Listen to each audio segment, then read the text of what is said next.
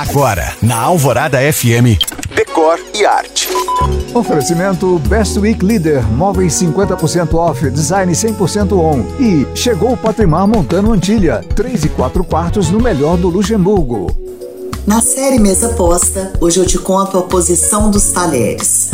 A primeira coisa que você deve saber é que os talheres das entradas e do prato principal sempre serão na vertical, ao lado do prato e com o cabo voltado para quem está sentado. Os garfos ficam à esquerda e as facas e colheres à direita. Colher depois da faca. Toda faca à mesa deve ter a serra virada para dentro na direção do prato.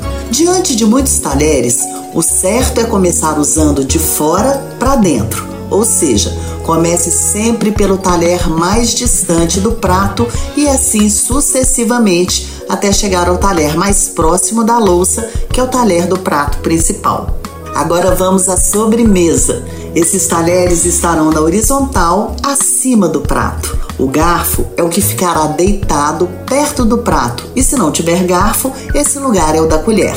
Os garfos de sobremesa têm o cabo virado para a esquerda, enquanto colheres e facas têm os cabos virados para a direita. Se tiver faca, a faca fica acima da colher, que ficará ali em segundo ou terceiro lugar na montagem. Eu sei, gente, que é muita informação para guardar. Eu mesma nem sei de cor tudo, mas é tão bom aprender e ser elegante.